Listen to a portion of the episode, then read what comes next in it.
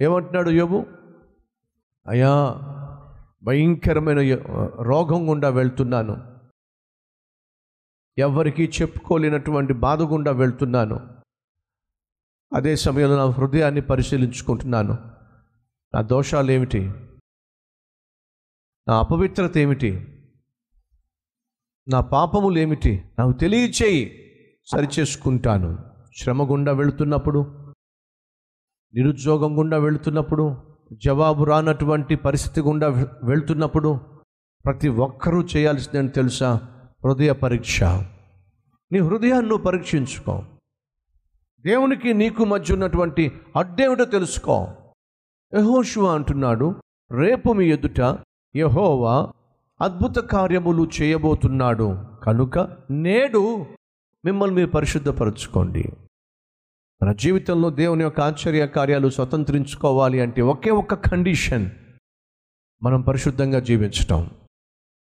అలా జీవించకపోతే దేవుడు ఆశించినటువంటి ఆశీర్వాదాన్ని దేవుడు చేయాలి అనుకుంటున్నటువంటి అద్భుతాలను మన జీవితంలో చేయలేడు.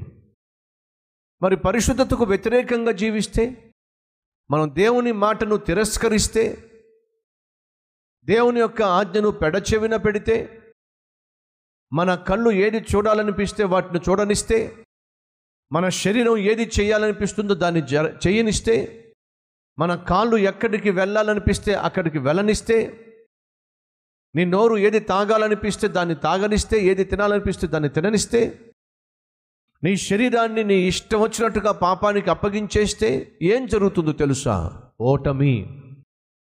ఏం జరుగుతుందో తెలుసా? నీ ప్రయాణము అర్ధంతరంగా ఆగిపోతుంది.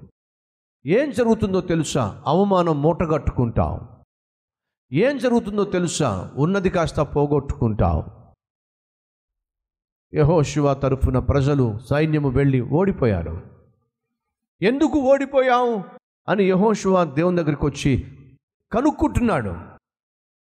మన జీవితంలో ఏదైనా జరగకూడదు జరుగుతున్నట్లయితే ప్రమాదం వాటిల్లుతుంది అని నీకు అనిపిస్తున్నట్లయితే ఆరోగ్యం చెడిపోతుంది ఉద్యోగం పోబోతుంది వ్యాపారం కుప్ప కూలిపోబోతుంది కుటుంబము చెదిరిపోబోతుంది అని నువ్వు గ్రహిస్తున్నట్లయితే లోకానికి పడి ఆడడం కంటే మోకాల మీద పడి ఏడిస్తే బాగుంటుంది.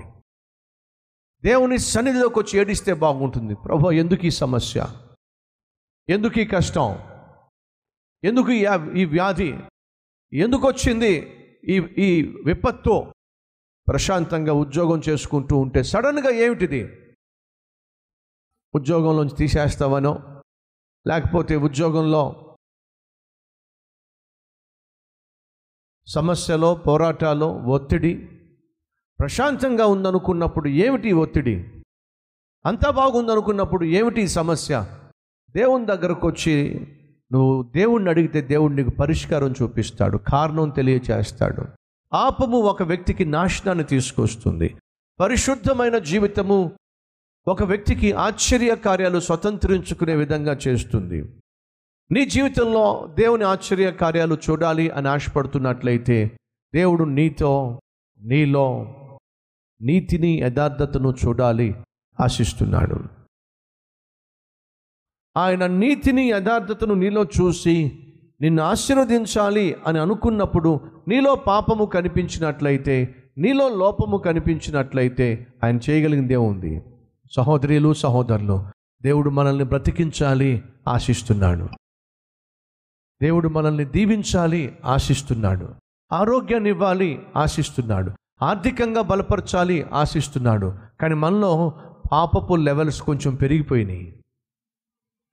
ఈ పాపపు లెవెల్స్ తగ్గేంత వరకు దేవుడు మనల్ని దీవించడం సాధ్యము కాదు. ఈరోజు దేవుడు కూడా మన దగ్గర నుంచి కోరుతుంది ఏమిటంటే పరిశుద్ధమైన జీవితము. ఆ పరిశుద్ధమైన జీవితాన్ని నువ్వు కలిగి ఉన్నట్లయితే దేవుడు ఖచ్చితంగా నీ జీవితంలో చేయనుద్దేశించినటువంటి ప్రతి కార్యాన్ని జరిగిస్తాడు. ఒక్కసారి నిన్ను నువ్వు పరిశీలించుకో. నువ్వు మాటి మాటికి చేస్తున్న తప్పేమిటి? అలవాటు ప్రకారం నువ్వు చేస్తున్నటువంటి పాపిష్టి కార్యం ఏమిటి ఒకసారి నిన్ను పరిశీలించుకొని పరిశోధించుకొని ఆ పాపమును విడిచిపెట్టినట్లయితే నువ్వు కనికరం పొందుకుంటావు. దేవుని ఆశ్చర్య కార్యాన్ని కల్లారా? చూస్తావు.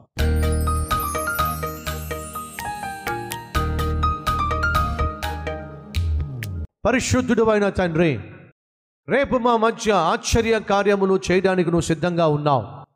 నేడు మమ్ములను మేము పరిశుద్ధపరచుకోవాలి. మమ్మును మేము పరిశుద్ధపరచుకున్నట్లయితే రేపు మా మధ్య ఆశ్చర్య కార్యాలు చేయడానికి నువ్వు సిద్ధంగా ఉన్నావు.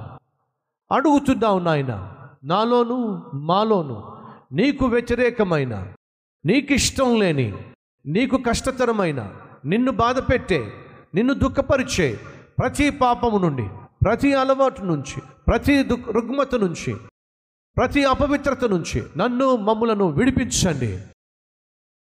ఫలితంగా మా జీవితంలో మీరు చేయాలనుకుంటున్న ఆశ్చర్య కార్యములను స్వతంత్రించుకునే కృపను శక్తిని మాకు దయచేయండి. ఈ సత్యమును గ్రహించి జీవించే భాగ్యాన్ని ఇవ్వమని ఏసునామం పేరట వేడుకుంటున్నాం తండ్రి.